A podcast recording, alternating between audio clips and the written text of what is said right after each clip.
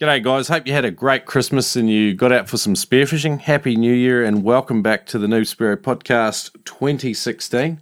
We are launching the start of season two today, which is pretty exciting because we've made a whole heap of changes to improve the show. Uh, big thank you to the listeners that contributed in our survey. Um, so we've taken some of that feedback on board, made some improvements. We also welcome aboard the team Pat Dwyer. He's our uh, intern podcast producer, and he's he's he's taken wickets. And uh, so we hope you enjoy some of these new changes that are coming up. Also, another exciting bit of news: we're we're running our very first competition on Facebook and Instagram. Um, so you can get involved with that uh, at noobspearo.com. But basically, we're going to be giving away a set of Noob Edition custom penetrator blades. And all the details will be at noobspearo.com. So look out for that. Really looking forward to giving away a set of these beautiful fins to one of our listeners. So, anyway, welcome to season two. Hope you enjoy it. Here's Turbo. Yeah, g'day guys. So today we're speaking with legendary South African Spearo, Chris Coates, and uh, he's coming to us from Qatar. So uh, yeah, he's off on another one of his spearfishing adventures. We've got a great show in store for you. He's going to talk to us all about burley and how to use it effectively. If you think you knew how to use burley, you might be making a few mistakes. So yeah, he's got some really great tips there and flashes. Once again, yeah, I just thought it was a matter of just putting something shiny in the water, but um, yeah, you'll you'll soon find out that Chris has got a few uh, ideas about that. And he also speak to us, speaks to us about noise and the different species and how he uses them. And yeah, like, I mean, the guy's been spearing for a long time. Today's show is brought to you in partnership with Adreno Spearfishing Supplies. Adreno is one of the world's biggest and best spearfishing stores. You can visit Adreno online at spearfishing.com.au or in store at their Brisbane or Sydney locations. I wanted to share awesome experiences that you can have when you are in the water. And that's why I started spearfishing. I just clamped down on the reel and got drugged down to about 50 feet. And I'd never had a battle like that before in my life. So when you're learning where to hunt and find fish, they're the hot spots. It's where fish want to be. Don't overcomplicate your gear. Don't go diving dressed up like a Christmas tree. I actually started off in stubbies with a bloody belt with a pig knife on it. And they've seen this big fin break the surface, roll into the water, look down, here's this nice big great white. Oh. Once your face hits the water and you feel relaxed and all the other stresses of life seem to disappear. It's a whole new world and it's mysterious, it's magical. Beats the shit out of netting anyway. Oh, yeah. Welcome to the start of season two. Today we chat to born and bred South African owner operator of Coatesman Spearfishing Safaris. He co founded In the Zone Productions with another former guest on the show, Richard Leonard. Currently, he's travelling the planet guiding and coaching Spearos while developing a course in collaboration with some of the planet's best Spearos. Welcome to the show, Chris Coates. How you guys? How are you, mate? Good to be here. Very good. Good to be here. You guys got me up nice and early for this one. yeah, I know. Well, you should get up early. It's good for you. Thanks for joining us, Chris. The um, mate, we saw on Instagram yesterday. Uh, you shot a fairly big AJ. So um, tell us all about that. Where are you at the moment? Yeah, at the moment I'm in uh, Qatar, just uh, catching up with uh, some friends um, out here, and um, yeah, they get they get some good AJs. You know, when you hear you, you normally you get pretty sidetracked uh, chasing uh, big Spanish mackerel. I mean, the mackerel get really big here. I mean, every trip, you know, I've been here. I've, I've got fish around the 27 to 30 kilogram mark, you know, so there's always nice Yeah. big Spanish max. Wow. Um, but the one fish I haven't got was uh, a decent AJ, and um, yeah, like this, it's middle of winter here now, and it's sort of um, kind of more AJ season. So, um, yeah, yesterday I was like, okay, right, I'm gonna leave the leave the Spanish max. I'm gonna try to find myself a decent AJ. You know? So, yeah, happy to tick that box. That must have been a pretty difficult decision for a South African, I'd imagine. Yeah, I've shot a good few Spanish max here. yeah, you guys seem to love them over there, don't you? Yeah, you, you, you hear that? That's my alarm that's supposed to have gone off. Is that when we were meant to interview you? I think. no, good stuff. Yeah, thanks for getting up early for us over there in Qatar, Chris. So, um, look, where where did you actually get started spearfishing, and, and how long have you been at it? Um, I've probably been spearfishing for almost 30 years. Um, started, um, I, I can't remember when I started diving. Um, just grew up on the beach catching crayfish and octopus and things like that. But I remember I bought a small um, champion, plastic champion Cavallero spear gun. Must have been like a 50 centimeter from some chap. And, and back then, I remember it was 50 South African rands, which probably in today's money equates to, oh, probably like just a couple dollars. and uh, yeah, I stole a washing line and found a, a float that had washed like a um, like a trawler net float that washed up on the beach. Oh, yeah. and that was my boy, and went out and shot a whole lot of what we call um, stone bream or stinkies because they eat the um, they eat uh, like the Weed. seaweed and it and it kind of ferments in their stomach, so they when you gut them they're really pong. Um, Yeah. yeah. that was like my first uh, spearfishing experience. Yeah, okay. We, we've got some similar fish over here. We don't call them stinkies, but I think we're going to start. That's pretty cool. Yeah. So, did you did you have a an ent- uh, a mentor starting out, or did, or did you have buddies that you went out with? Yeah, when I started out, um, a lot of it was just crayfishing and that kind of thing. Um, so a friend of mine, uh, Warren Blackmore, we dived together for a few years, but it was a serious case of the blind leading the blind. I mean, there wasn't, you know, this is pre, this is long before internet days and and that kind of thing, and you know, even books were hard to come by being all the way out in South Africa. There were no magazines. Um, you know, so we kind of just fumbled along, you know, and and the and the whole learning process was really long and drawn out. I mean, it took us years to um, even shoot a Spanish Mac. You know, it was like when growing up, that was like, man, if you could shoot a Spanish Mac, you must be insane. Like, uh, you can, you must be an awesome Spearo Yeah. superhuman, you know, to shoot one of those things. I mean, honestly, it was um, it was so far out there um, to shoot a fish like that. And um, you know, when once we learned that it's it's actually not that difficult, you know, it was just you know being in the right place, having the right gear. Um, you know, it actually became quite easy. So, what you were using? Uh, like those gu- the guns back then were, were really small, and you had a thin diameter shaft. I'd imagine. Um, no, we progressed quite quickly to um, the early Rob Allen guns. Yep. uh, know, that was that was probably the one upside Okay. that we did. have. Um, I live probably about an hour away from uh, Durban, Yep. uh, where Rob Allen has his factory. So we were able to go in and, and at least, I mean, you know, Rob Allen's early guns were, were very effective, you know, and, and I think they, they kind of took, um, uh, especially Australia by storm, you know, in the early days. Um, they were very effective. And um, yeah, I mean, that's what we dived with. And Yep. even, to, I mean, the guns haven't actually changed all that much uh, now in, until recent years with roller guns and things like that. But, you know, for the last 20 years, I mean, that's pretty much what we've used, the same thing. Yeah. They've just kind of modernized, that's all. We interviewed Rob uh, a couple of months back, and he's still in development of a roller muzzle. But no, his guns remain pretty effective and a, a, great gun.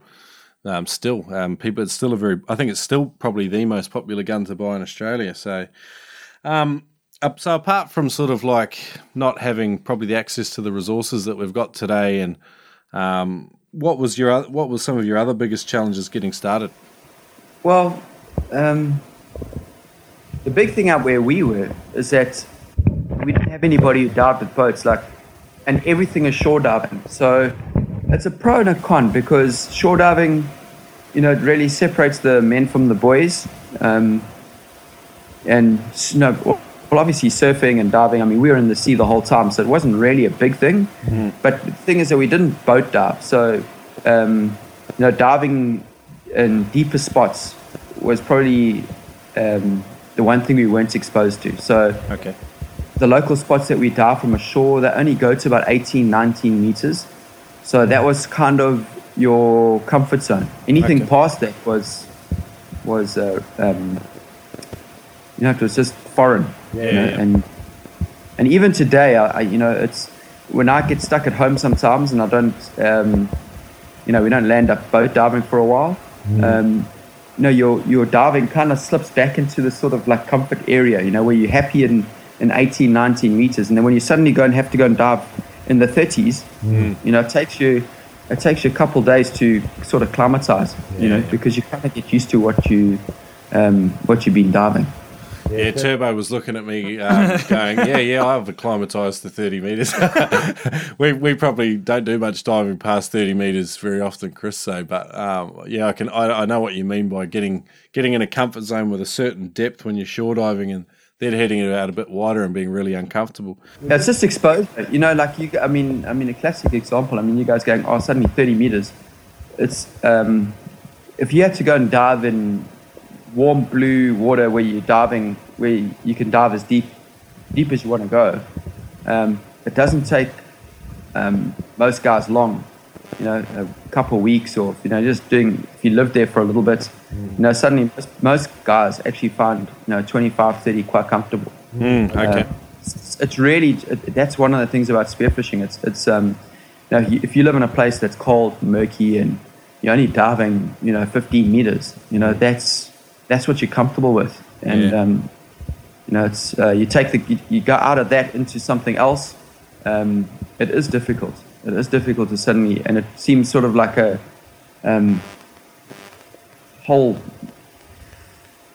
Oh, I was going to say mind fuck, but it probably doesn't. Yeah, well, Chris, you must have shot, you know, well, you have shot a lot of great fish in your lifetime. Is there any one fish that you sort of shot or had a battle with or you, you lost that sort of stands out in your mind as, you know, that most memorable fish? It took me ages to think of one. no, seriously, like just to think of like one that really stood out. Yeah. And yeah, um, probably the fish that kind of really stands out that always always comes into that list is it's got to be that that marlin I shot in Mozambique. Um, Is that on You know, the we- um, we- Magic Yeah. film? Yeah, Mm. that's the one. You know, we weren't even going to go diving, and the wind the wind turned, the water cleaned up, and we'd been in Mozambique for like almost a month. Wow. and we were already like uh, two days overdue, and everyone was like, "Man, we've got to go home. We've got to go home." And it's like, I looked at the water. I was like, "Nah, "No, no, we we thrashed around in crap water for like two weeks. You know, the the water's finally good. You know, and, and we just." Yeah, we sort of, okay, right, we'll give it a morning, quick one, you know. And literally, we, we drove out there, jumped off the boats, and let down the flasher. And I did like one half warm up dive, and there were some rainbow runners. Hit the surface, and I'm like, uh, 30 seconds then I'm doing a, a breathe up, Yep. and I, and I see this fish come in, and I dive down. I probably only dive down about oh, five or six meters or so Brilliant. and I, I met it coming up towards me, and uh, yeah, I switched it off, Wow. and it's like, yeah, I was like just So you, you stoned it. yeah, we, yeah. You know the you know what the funny thing was Yeah. that morning we were sitting on the boat, and um, the guys, the, I, I asked the guys to pull out a, um, like an extra float and everything, and the guys go, "Why are you doing this?" I said, "Well." Like I said, hey, we don't know what's going to happen. Maybe you know someone shoots a like a, a marlin or something. like I said that. I said someone shoots a marlin or something. We've got to be ready, you know, because I like guys often ask me like, what was I thinking, you know, because I only had a reel gun, and um, but on my reel I had um, hundred meters of of Dyneema on my reel, Yeah. um, and then my gun was attached to the bungee to my belt reel, which had hundred meters of line on it. Mm. Um, I had a float, um, like a, a- one of those hard rob Allen floats, Yeah. clipped onto my flasher on the surface. Ah, okay. You know, so so if you do shoot something big, you know, it'll finish your your reel line on your gun like within a few seconds, Mm. um, like twenty seconds or whatever, and then it'll go into your belt reel line. But then, you know, by then you should normally be able to get back to your your flasher, and you just clip clip that float onto your flasher line, Yeah. eject your um, belt reel, you know, and, and now you've got 200 meters of line on a float. Mm. I mean, there's not a lot of fish that that are going to, um, you know, pull that under. you Yeah, know. yeah.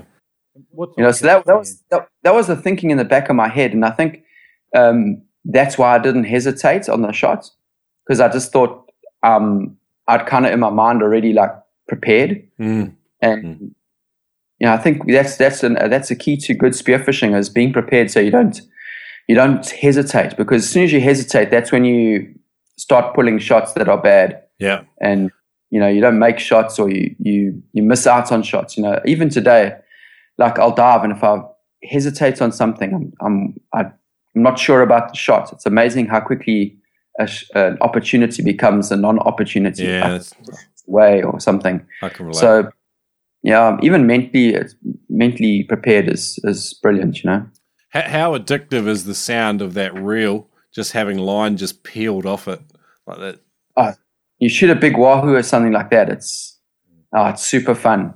Look, I mean, there, there's a classic one. We could chat about gear and stuff all day. Yeah. Like shooting wahoo with a with a um, like a blue water bungee and a and a float. It's probably way more effective than a than a reel. Oh, okay. But uh, well, you know that that's just what I've seen. Mm. Like, yeah, shooting it with a reel is a whole lot more fun. You know. yeah, I can relate to that. Um, so, look, just moving on to the next section uh, um, hunting technique. What's your favorite spearfishing hunting technique and how do you apply it effectively? I think the I thought long and hard about this because there's obviously so many different things, and they're like you know there's so many like depends on what you're hunting. But I think the overall thing that has kind of developed in my hunting over the last um, say five or six years, you know, just diving with lots of um, different guys from around the world, is the effective use of use of um, sorry the effective use of noise. Okay. So um, to attract fish, you know, sometimes, and when I say noise, sometimes total silence obviously works as well. So um, knowing when and how to um, make noise Mm. and um, the different types of noise. You know, sometimes you know like like a, a real loud banging on a, on your gun or or rattling. Sometimes that that works. Mm. Sometimes it's a, just a, a subtle croak or a clicking in your mouth. Um, and they they work. The thing is that they work for all fish. You know, um, from you know when you're hunting snapper, they sometimes like a bit of a croak. Mm. To you know Spanish mackerel, they like a little bit of noise. Wahoo like noise. Like all your game fish um, generally like noise. Okay. Um, but it's it's knowing when to when to make the noise and um, and like how long and that, and that kind of thing. Mm. And it's a bit of a trial and error, and it's something that's that you you kind of um, have to work on through your diving. Yeah. And I think it's just something great for guys to know that you can use noise as a as a as a I'd say even more effective tool than than a lot of flashes and burley and stuff like that to get a fish to come close to you. Mm, okay. So, Yeah. with with with you with your learning curve, have you sort of observed some of the other guys you're diving with using that using that noise as a technique and and then just sort of applying it yourself, or have you just sort of done it instinctually? No, no, no, no, no. Um, definitely seeing other people do it and um, do it effectively. You know, the thing is, I always knew that noise was, you know, because people people speak about it and it's written. It's not a secret or anything. You know, it's it's well documented. But until you see someone actually um, using it well, um, then you know it doesn't really click in your your mind, and you and you actually start applying it properly. Um, I'll give you a classic one, and this is a great one to start with. Um, like shooting things like snapper reef fish, Mm. they they like noise, but not harsh noise. Like sort of like a like a low grunting or a or a croaking in the throat.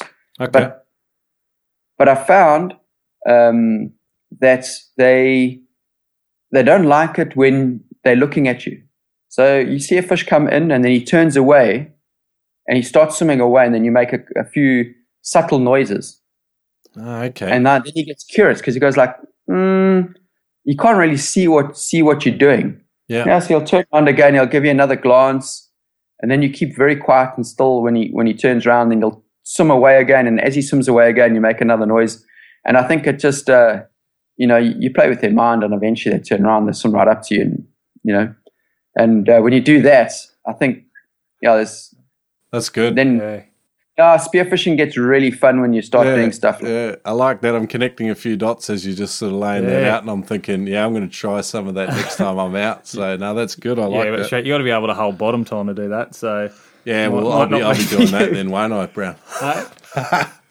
yeah, go, go dive. I dive nice and shallow when you when you when you're trying to uh, puzzle fish out like that. You know, that's not. Uh, um, yeah, that's not in the thirty meter zone. Eh? That's No. that's much shallower than that. All right, um, Chris, you've been diving for you said thirty years. Mate, have you had any near misses or scary moments out on the water? Yeah, uh, I actually have, um, and it actually relates to some of what, something of what I was talking about earlier. You know, I must have been about 20 years old, and uh, went up to a place what we call Sodwana, which is um, about a couple hundred k's up the coast. Um, and you know, back then, all I'd been doing is shore diving. I'd never actually dived off a boat. Right. And um, um, the place isn't actually uh, the right sort of place to shore dive, but there's a, there is a reef offshore. And I swam out there um, shore diving, and um, I saw some boats like about a k out to sea. And um, I thought, hey, they must be on a reef. I'll swim out there. and when I got there, some guy said to me, "What the hell are you doing out here?" I said, "Oh, oh I don't know. I'm spearfishing." he goes, "No, mate. You know, it's like, you know, you're mad." You know, so, so but anyway, he said, "Look, they um, they're going spearfishing in the afternoon off the boat. You know, the, um, climb on the boat. He'll take me back to the beach, and, and in the afternoon we'll go go diving." And I was like, hey, oh, no one way. Because the water was so clear. I mean, misunderstand there, the water was like 40 meter viz. Wow. I mean, I, like I was looking at, I was like, how on earth are you supposed to shoot fish in, in this? Because I can't see fish coming, and you can see, you can see a fish coming from a mile away. Mm-hmm. And I just wasn't seeing fish. So anyway, we went, um, I hooked up in that, that afternoon and went out to a reef, and it's probably about in the 25 meter zone. Yep. And bearing in mind that my shore diving was 18 meters, Yep. 19 meters max, absolute max. Um, and I remember that day, my my buoy line was 25 meters long, Yeah. and I had a um, had a small bungee of about two meters on it. And in those days, this was uh, pre reel gun sort of um, diving days. Um, we used to dive with two guns all the time. So I dived with the um, 1.2 and a 1.1 and the one one was on what we call the piggyback line. It's about a, a two meter line with a um, a one inch stainless steel ring that used to slide up and down your um, buoy line. Okay. And um, I remember getting to the bottom and um, looking and not well. I remember I remember getting to the bottom and not being able to get to the bottom, holding my 1.2. I had to take the the smaller gun that was on the piggyback line and just to give me an extra two meters to be able to reach the bottom. So Ah, it was pretty much in 25 meters, and and that was deeper than I'd ever dived. You know, it was um, definitely you know. Um, yeah, I mean, I'd never ever got to the bottom of my buoy line before. Yeah. And it was so clean. I was looking around and going, I can't see any fish. You know, I'm not going to shoot anything.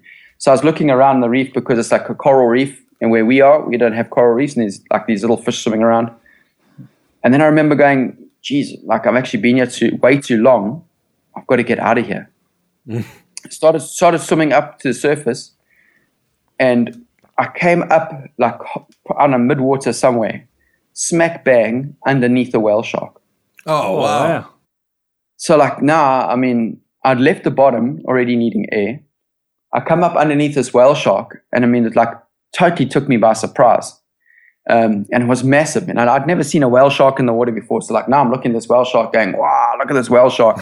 kind of had to swim, swim around a little bit. And then, you know, I mean, nowadays, you know, when, when there's a whale shark, there's generally other fish with it. Next thing is a whole big shoal, shoal of um, what we call fulvi kingfish, fulvoguttatus. I think so. Uh, you the Aussies call them like I think it's a yellow spot. Okay. Oh, okay. Uh, yep. And um, they they came swimming around um, the whole shoulder from underneath the, the whale shark, and I was going like, man, I've never seen fish like that before, you know. And here's here's my chance, you know. So now I'm, you know, three like I'm three stages down, you know. Yeah. should have should have left earlier. Yeah. Got sidetracked by a whale shark. Now I'm getting sidetracked by a fish. Yep. So I shoot, I shoot this. Um, so I'm hold, remember, I'm holding the small gun.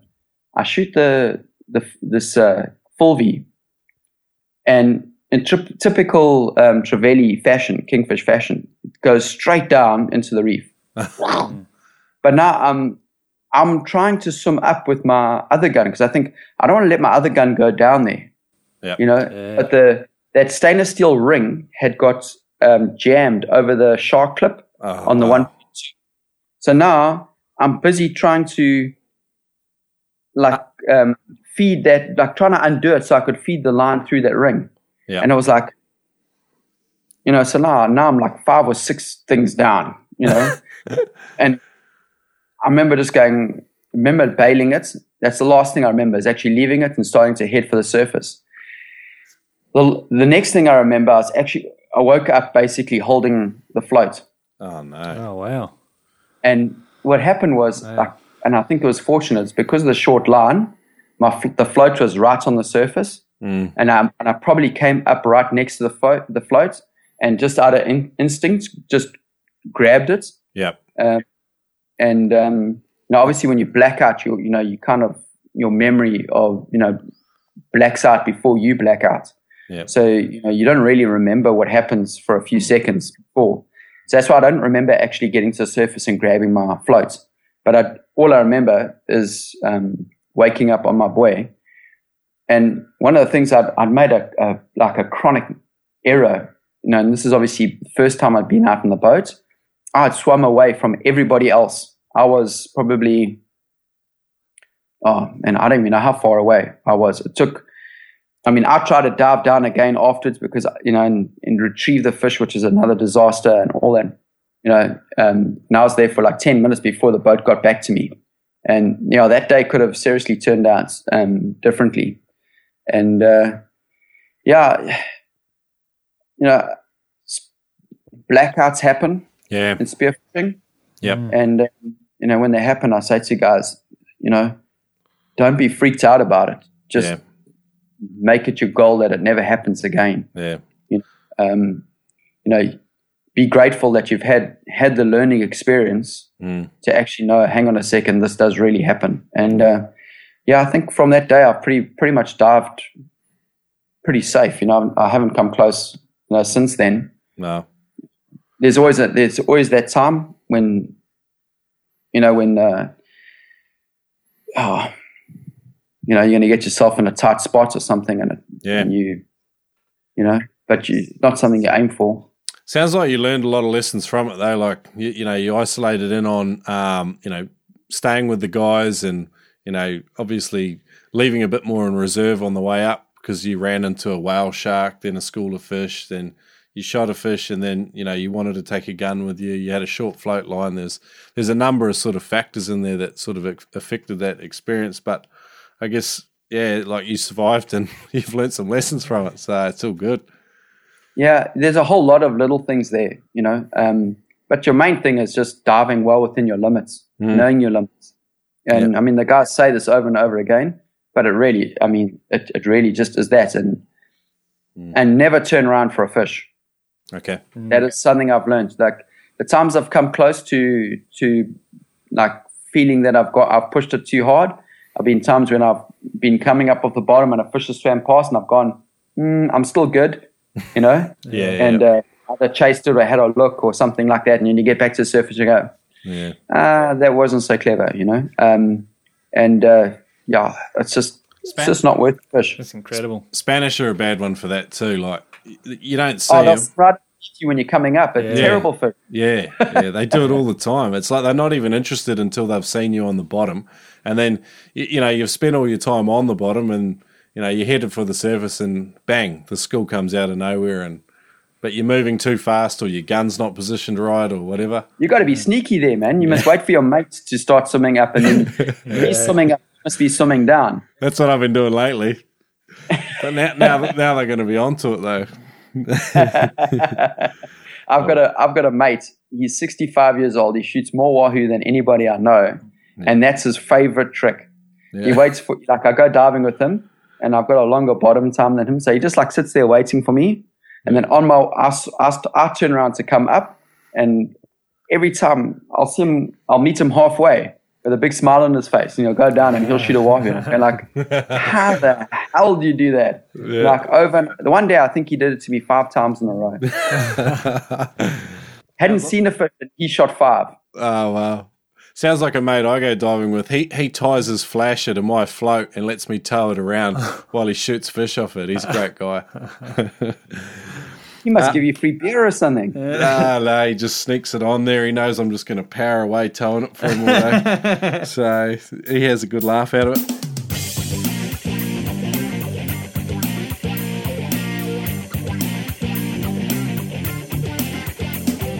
All right, Chris, we're into the uh, next section of the show. It's called Veterans Vault. Pirate Pete, where are you? Arr! It's time to open the Veterans Vault. Today's Veterans Vault was brought to you in partnership with Penetrator Fins. Spearfishing is all about self improvement, but there are some things you can buy off the shelf that are going to help you with your diving. Penetrator blades are lighter and more reactive, and they've improved my diving, and I'm sure they're going to improve yours. Yeah, I've recently switched over to penetrator carbons and it's made a big difference for me. I put much less energy in and get a much greater output, meaning that they're an effective fin. They're lightweight and comfortable, meaning that I spend more time on the bottom.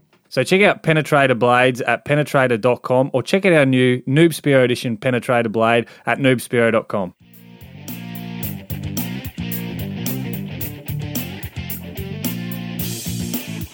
So, this is the part of the show where we ask our special guests to take us deep into an area of spearfishing expertise that they'd like to share about.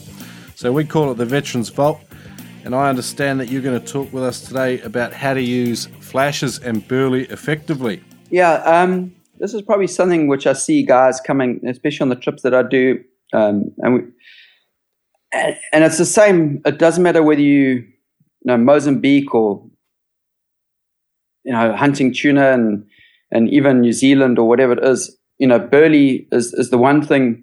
There's a technique to it, and there's an effective technique to it. You know, I've seen a lot of guys. They come and they just they they, they just burley the hell out of the place, and um, you know, thinking that more more burley is better, you know, and uh, um, that's not necessarily the you know the truth to the whole story.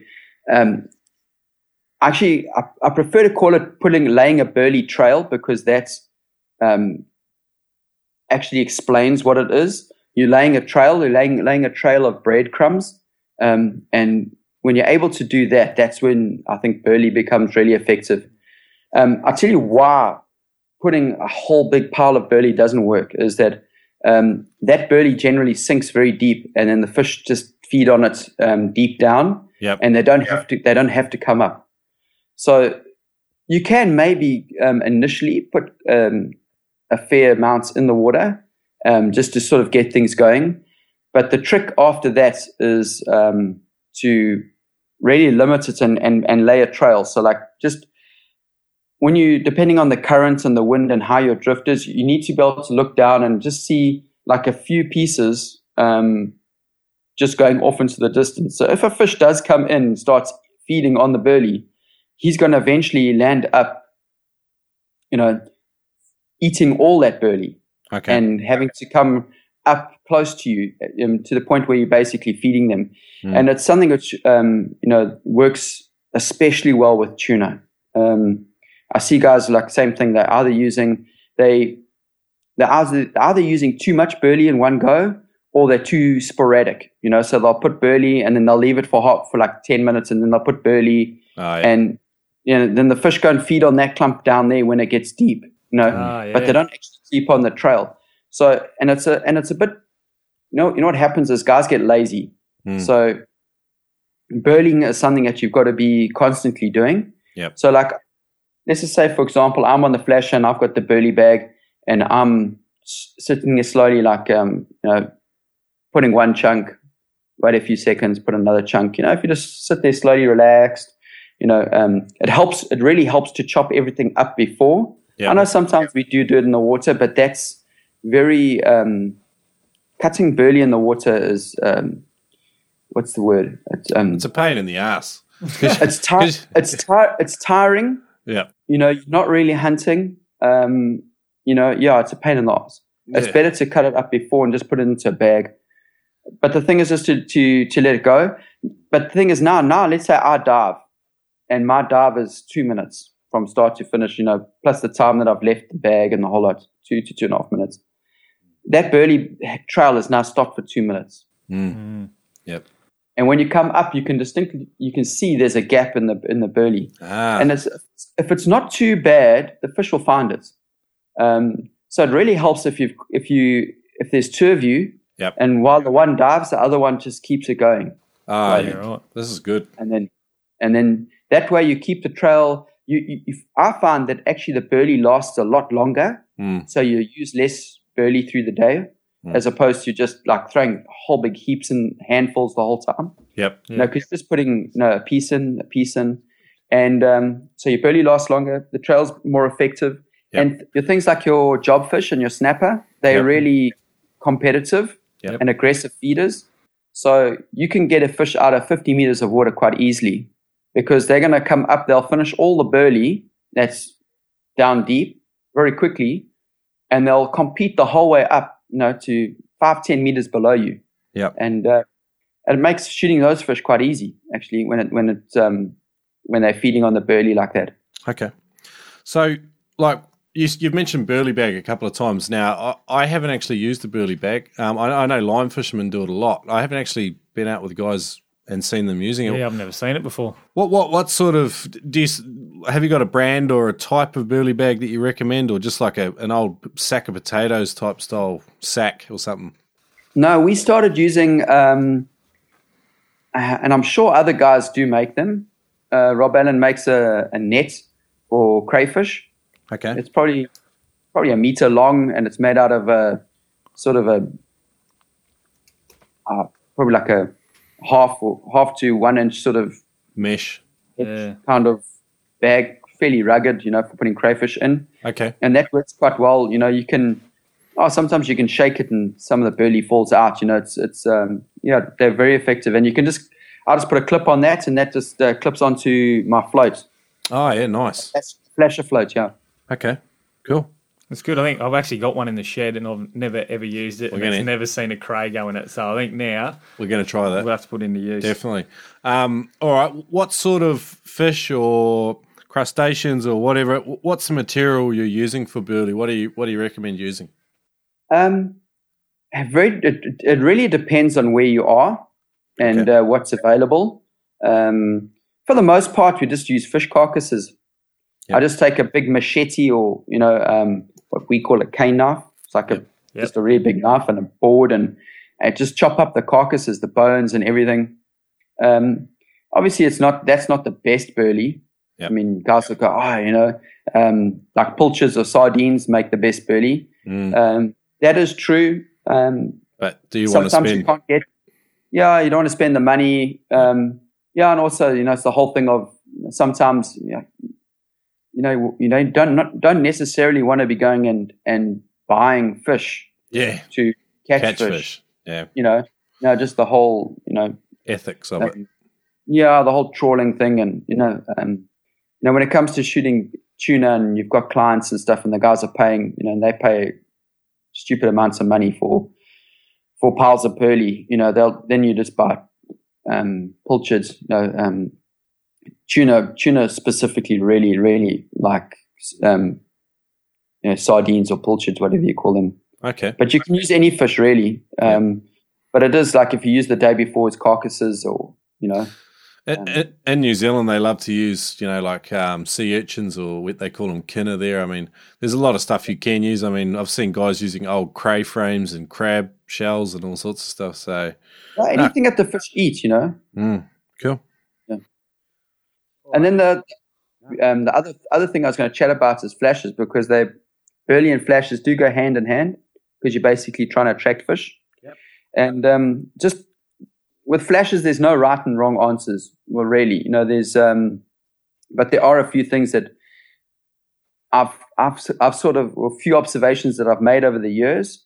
And when guys are making their flashes, um, it's always good to just take these into consideration. And the I think flashes work best when they are realistic and not too big, because uh, what happens is I've seen it time and time again with big flashes or flashes that don't look realistic. It draws a fish in from far away, Yep. but then the fish doesn't come close. Ah, it kind of swims up to the as it gets to a point where, especially in clean water, where it sees the flash and it goes, mm, "That doesn't look like a fish." Yeah. or it doesn't look realistic or it's just acting weird, it kind of keeps its distance. Um, where I found if you using smaller um, smaller things on your flasher, you know, not such big discs and things like that, or things that look realistic.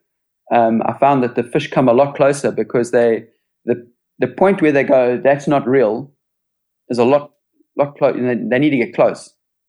So um, making making each of the, the, the little fish or whatever you put on there actually look real um, is quite important. Um, making something look real. Um, funny enough, um, works really well when you put an eye on it. So if you've got like a little flash, if you've got like a little fish that you've put on there, like little silver discs or something, Yep.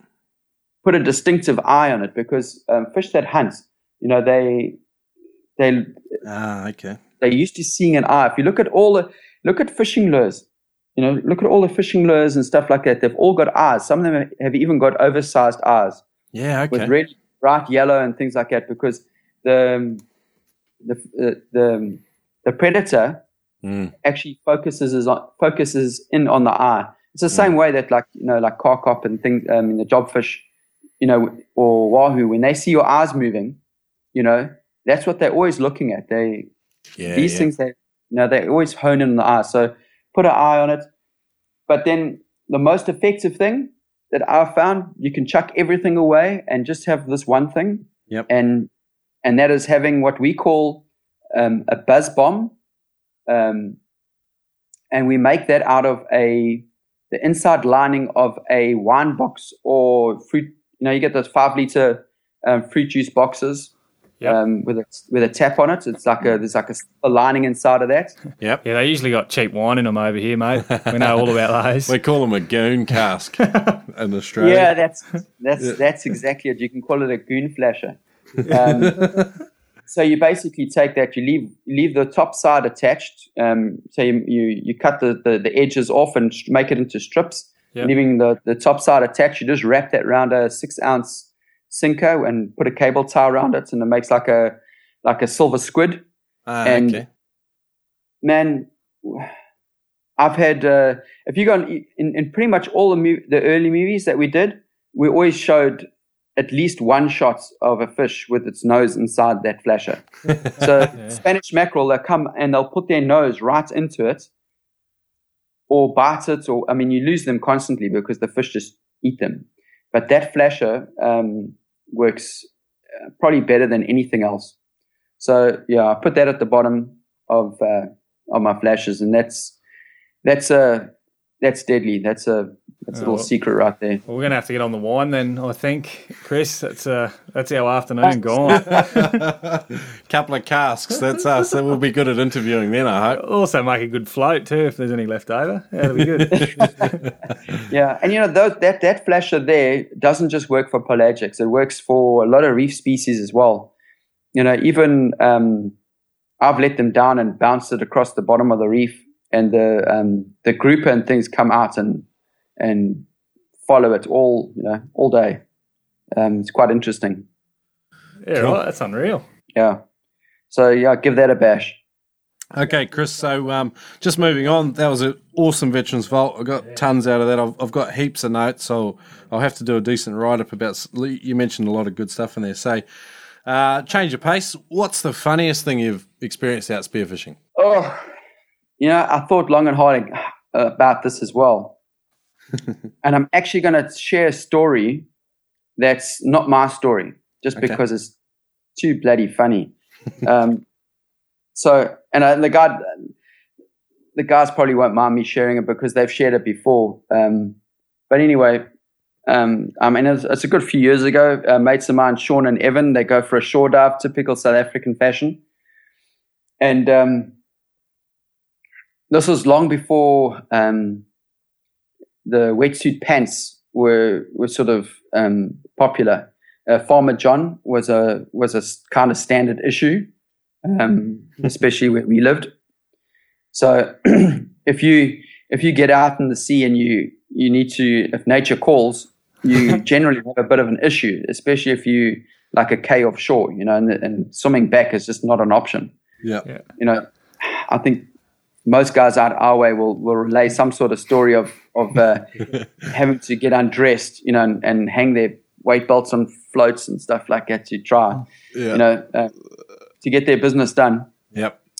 Anyway, uh, my mate Sean, he um, he had a bit of an emergency, and uh, yeah, put it this way, there was no there was there was going to be no time for him to be um, taking his weight belt off and tying it onto his float and taking his, his wetsuit top off and you know the whole rigmarole. So he turns around to his, his dive buddy Evan with a knife in his hand. He says, "Listen, bud." Oh no. He goes, "Listen, bud. Um, I need you to do something, but you should do it gently." Oh no. Oh man! And uh, anyway, so there's Evan um, Cutting, Cutting the the ass out of his buddy's wetsuit. cutting, cutting, a, cutting this guy's crotch out on his wetsuit with his knife. Talk about a delicate operation. Oh man, and it's like, oh, that it's just, it was just too funny. I mean, when you hear these guys, I mean, these are very funny guys, and they like relay the story of Yeah. like, uh, you know, do it gently, you know.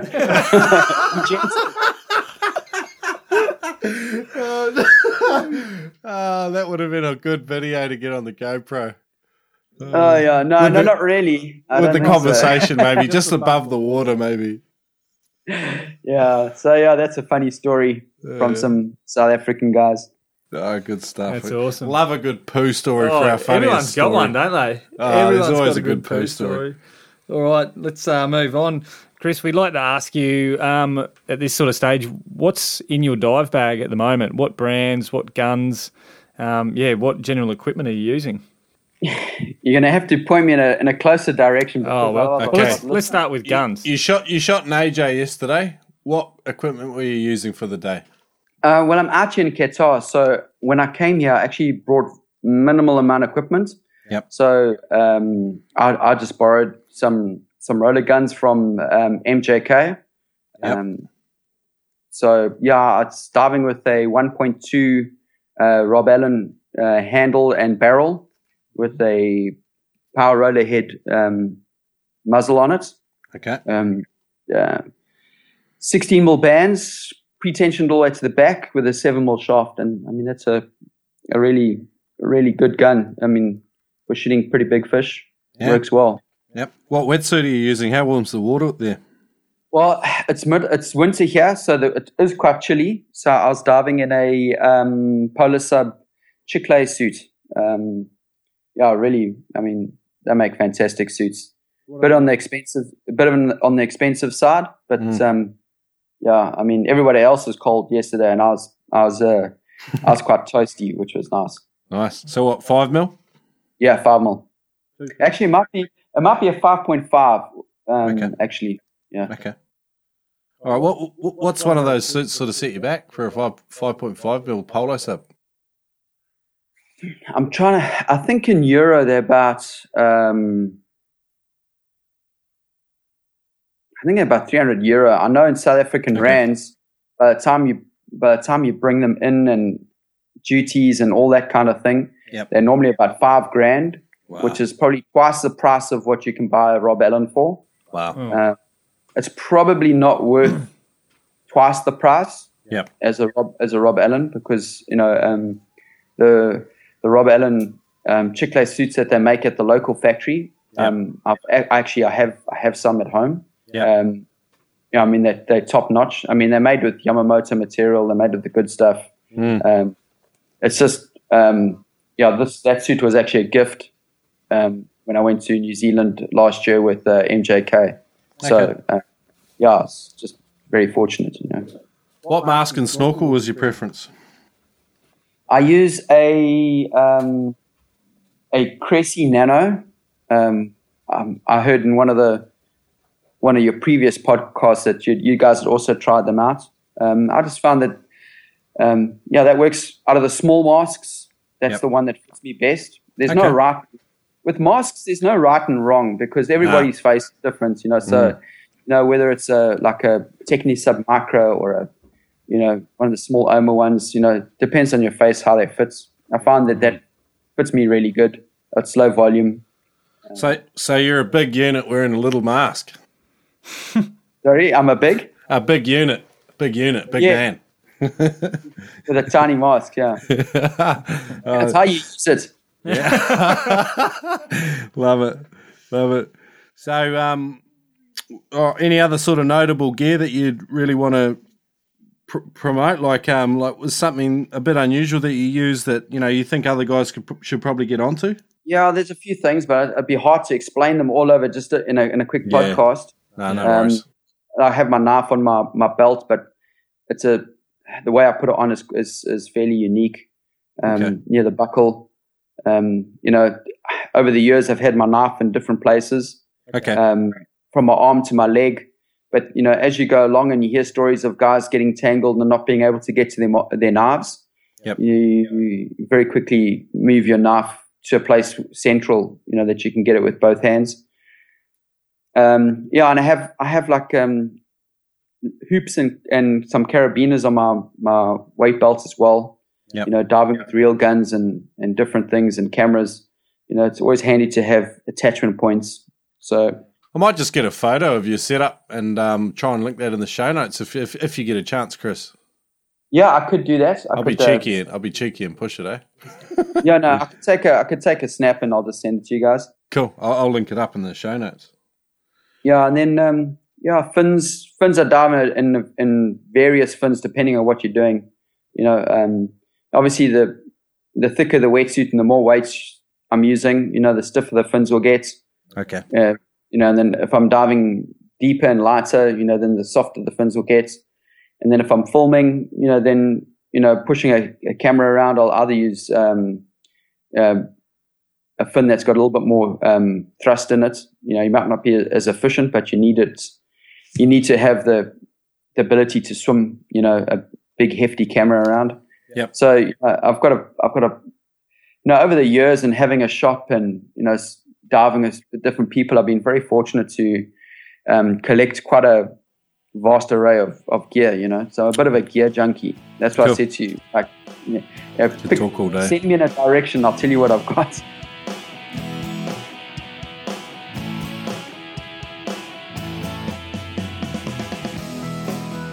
If you're interested in finding out about any more of the gear that Chris mentioned in his dive bag, such as the, like the Rob Allen handle, open muzzle, etc., you can check that out at spearfishing.com.au. And if you purchase anything, use the code NoobSpearo to save $20 on purchases over $200 at spearfishing.com.au.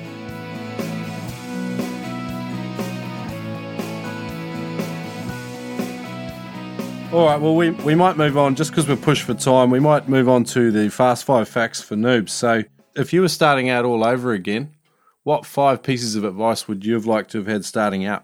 The very first thing I'd have to say is a straight spear. Okay. Uh, yeah, uh, it's overlooked by most newbies. You know, the guys miss, and it's just because they don't have straight spears. Okay. Um, as most guys have po- pointed out, um, a good dive buddy, but um, a dive buddy who's better than you. And if you can't find one, find someone who you can pay. Like whether it's paying for boat fuel, um, buying them a case of beers, you know, bribe, twist someone better than you to dive with them. You know, Okay. um, only way you learn. Yep. Uh, sneaky tri- trick uh, when um, aiming is uh, if I'd learned this, I would have shot more fish. Um, don't over aim and rather just focus on the spots in the fish and, and uh, almost like pretend you're going to poke that spot with the with the spear gun. And as you hit the, as you can imagine, you're hitting the spot with your tip of the spear, pull the trigger. And um, I found that the most of e- the easiest way to teach someone how to um, hit hit the target time and time again.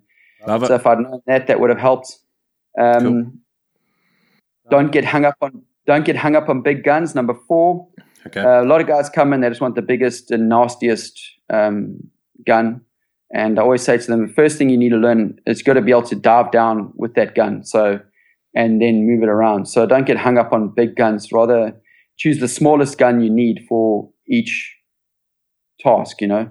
Okay. Um, that that's that'll make you a far more efficient spear fisherman. And uh, lastly, keeping all your guns uniform. So once you find a gun that that you like, your other guns must follow suit. You know, so same grip, the muzzle must be the same. So no matter what you pick up, um, you're never changing your the way you hold the gun, and okay. the view down the barrel is the same on every single gun. Okay. And that way, you can swap from a small gun to a long gun, and uh, without any adjustments needed. You know, you just be on on target. You know, straight away. It builds great confidence. Cool. How was that for fast? Was that, yeah, uh, that, that was excellent. points? It was about as fast as I think you could do it, Chris, because there's some pretty um, good points. All right, so let's just uh, recap those five points. So we had get a straight spear. You're not going to hit a fish without it. Get a dive buddy, preferably one that's better than you, so you can learn their their tricks of the trade. Aiming, don't over aim. I think you said something like uh, act as if you're just going to poke the fish, and um, and then take the shot. Um, don't get hung up on big guns. Big guns aren't always appropriate for your hunting conditions, and keep the guns uniform. So uh, if you're going to have a one meter RA, whatever, keep it all uniform throughout the whole lot of your guns. So one, two, one, three, one, four. I think that sort of sums it up. Yeah, you nailed it. I was listening, you see.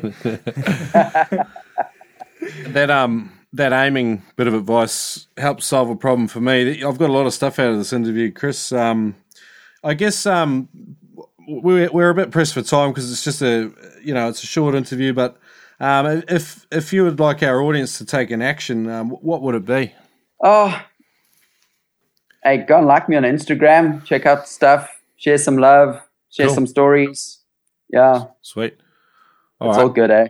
And uh, so we'll link up your Instagram on on the in the show notes and have some more photos. Hopefully, a bit of the photo with your dive knife set up and some of your carabiners and stuff. And uh, I might link up the Coatsman's blog as well because you've got some great content on there for our audience. So, yeah, cool. Awesome. Hey, that'll be great. Thanks.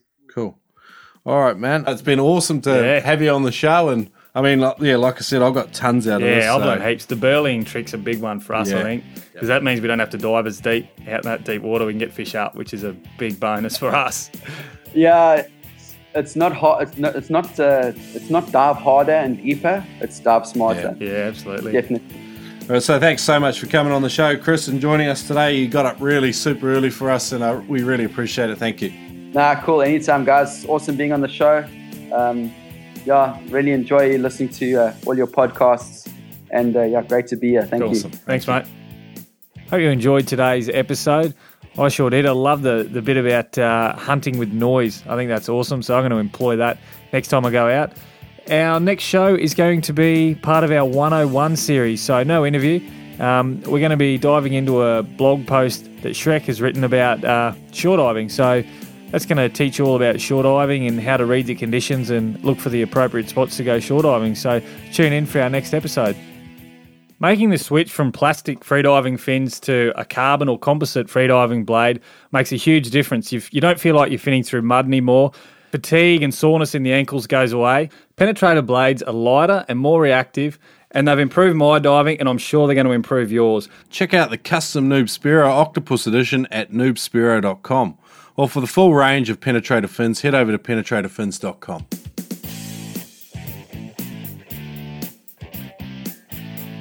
Thanks for listening to today's show. Make sure to leave us a review on iTunes or Stitcher. To learn more about becoming a better Spearo, visit us at noobspearo.com and subscribe to our newsletter. Turbo, why would listeners want to subscribe to the Noob Spearo newsletter? Well, Shrek, if they subscribe to our newsletter, we will send them the Noob Spearo guide to getting started, which includes the dive day equipment checklist. Not only that, you get the top 10 tips for becoming a better Spearo from the world's best and more. Ah, nice. I'm in.